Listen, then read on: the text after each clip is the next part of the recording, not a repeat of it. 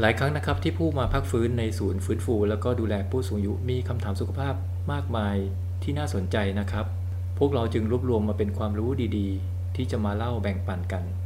ผมหมอวิโรธอายุรแพทย์ครับ สวัสดีค่ะ อ้อม พยาบาลวิชาชีพ ศูนย์ฟื้นฟู และดูแลผู้สูงอายุชีวานะคะ สวัสดีค่ะ ปั๊บค่ะ นักกายภาพบำบัดประจำศูนย์ดูแลและฟื้นฟูชีวาค่ะ และนี่คือหมอเรื่องพอดแคสต์เต็มรูปแบบครั้งแรกครับ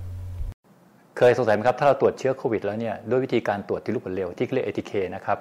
เกิดผลเป็นลบเนี่ยมันเชื่อถือได้แค่ไหน ครับในคลิปวิดีโอนี้ก็จะมาเล่าให้ฟังนะครับว่าความแม่นยำของการตรวจเป็นยังไง ลองติดตามดูนะครับ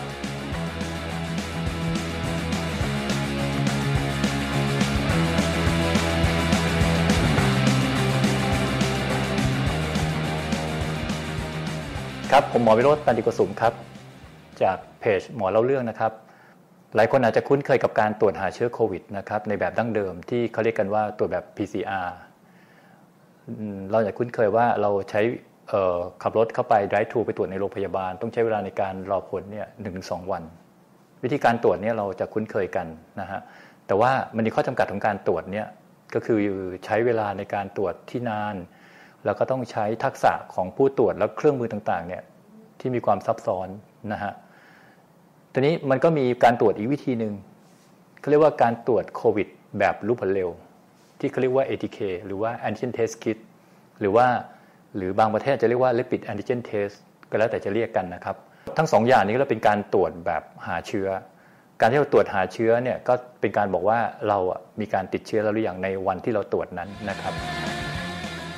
ทีนี้ถ้าถามว่าเออแล้วการตรวจไอ้ที่ว่า rapid antigen test หรือว่า ATK เนี่ย มีความแม่นยำแค่ไหน เพราะว่าโดยทั่วไปแล้วเนี่ยเราเข้าใจว่ามันเป็นการตรวจที่ง่าย สามารถตรวจเองที่บ้านได้ด้วยสามวิธีการไม่ซับซ้อนนะฮะความน่าเชื่อถือเนี่ยมันมันมากแค่ไหน ทีนี้ถามว่าความถามว่าความเชื่อถือของของตัวการตรวจ ATK เนี่ยมันก็ต้องมาดูที่ความแม่นยำของการตรวจ ความแม่นยำการตรวจเนี่ยเรามีอยู่สองค่าที่ใช้ในการบอกว่าเทสนั้นมีความแม่นยำหรือเปล่า ก็คือความไวในการตรวจ กับอีกอันหนึงคือความจำเพาะในการตรวจ เออผมจะยกตัวอย่างเหมือนกับความไวในการตรวจเนี่ยสมมติว่าในห้องนี้เนี่ยมีคนที่เป็นโควิด ตรวจจากวิธีหลักนะฮะคือ PCR แล้วเนี่ยหนึ่งร้อยคน แล้วมานั่งในห้องเนี่ยร้อยคน แล้วอยากรู้ว่าผลการตรวจของ ATK ตัวเนี้ยมีความไวแค่ไหน ถ้าเกิดว่าอย่างบริษัทเขาบอกว่าความไวประมาณ 80%หมายความว่าคนที่มานั่งในเนี้ยร้อยคนเนี่ยผลตรวจเนี่ยจะบอกว่าเป็นบวกเนี่ย80 คน อีก 20 คนเนี่ยผลตรวจจะเป็นลบทั้งที่ทั้งทั้งที่มีเชื้ออยู่นะครับ ก็แสดงว่ากลายเป็นว่า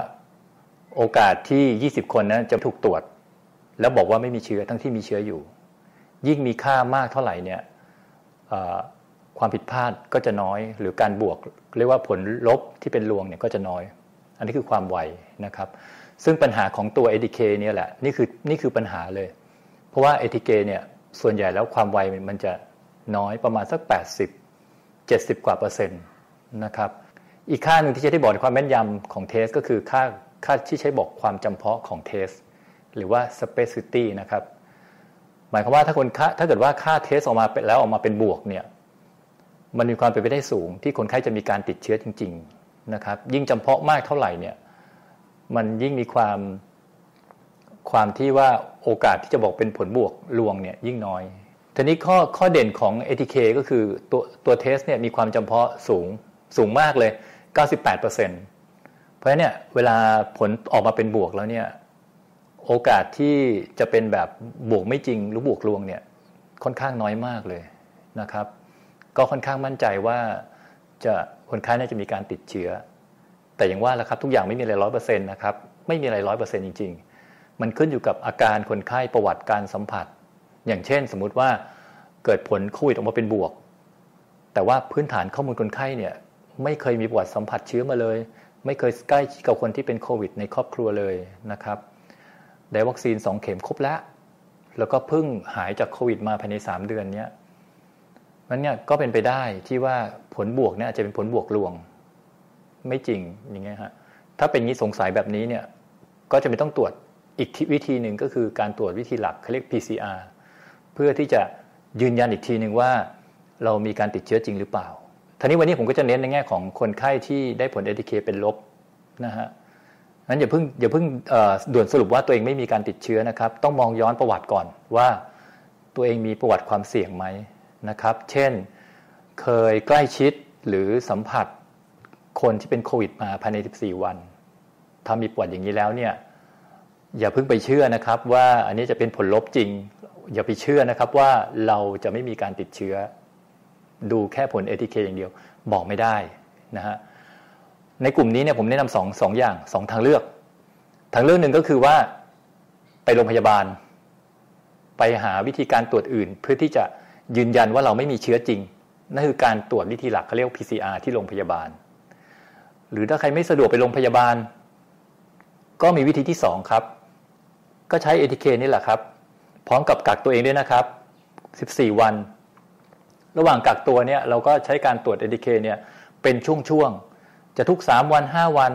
ก็ได้นะครับ จนครบ 14 วันพอเราตรวจแล้วเรา confirm ว่ามั่นใจว่าเป็นลบตลอด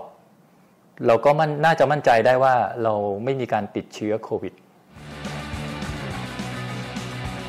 ก็มีคำถามมานะครับว่า อ้าวแล้วถ้าเกิดว่าการตรวจแบบรู้ผลเร็วเนี่ยที่ ATK เนี่ยมันง่ายมากเลย มันเหมือนกับการตรวจการตั้งครรภ์เลย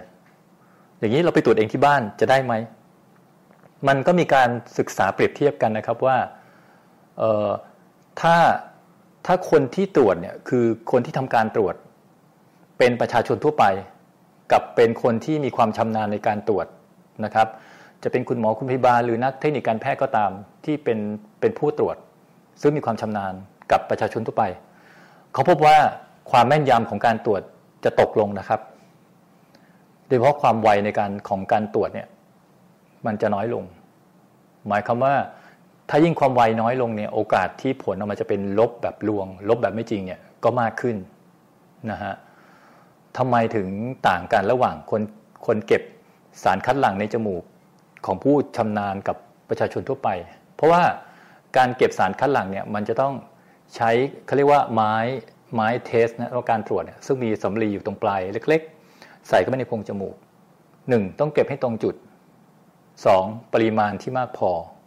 นะครับ มันถ้าเก็บไม่ตรงจุดปริมาณไม่มากพอเนี่ยต่อให้มีเชื้อผลออกมาก็เป็นลบอยู่ดีนะอันนี้คือเป็นข้อที่น่าน่ามีความกังวลอยู่ครับ หมายความว่าถ้าวิธีการตรวจออกมาแล้วเนี่ยไม่พบเชื้อทั้งที่คนไข้มีเชื้ออยู่เนี่ยผลที่ตามมาคือ ความระมัดระวังในการระมัดระวังตัวเองในการที่จะไปแพร่เชื้อให้กับคนอื่นเนี่ยมันก็จะลดน้อยลง อันนี้เป็นข้อเสียของการตรวจเอทีเคที่บ้านนะครับ อีกอันนึงก็คือว่าการเลือกเวลาในการจะตรวจก็สำคัญนะครับ เพราะว่าในช่วงที่มีเชื้อน้อยๆเนี่ยเวลาเราไปเก็บเนี่ยก็จะไม่ได้เชื้อหรือได้เชื้อน้อยทำให้ผลตรวจเนี่ยออกมาเป็นลบ เราต้องต้องเลือกเวลาในการเก็บเชื้อที่ที่เหมาะสมด้วยนะครับ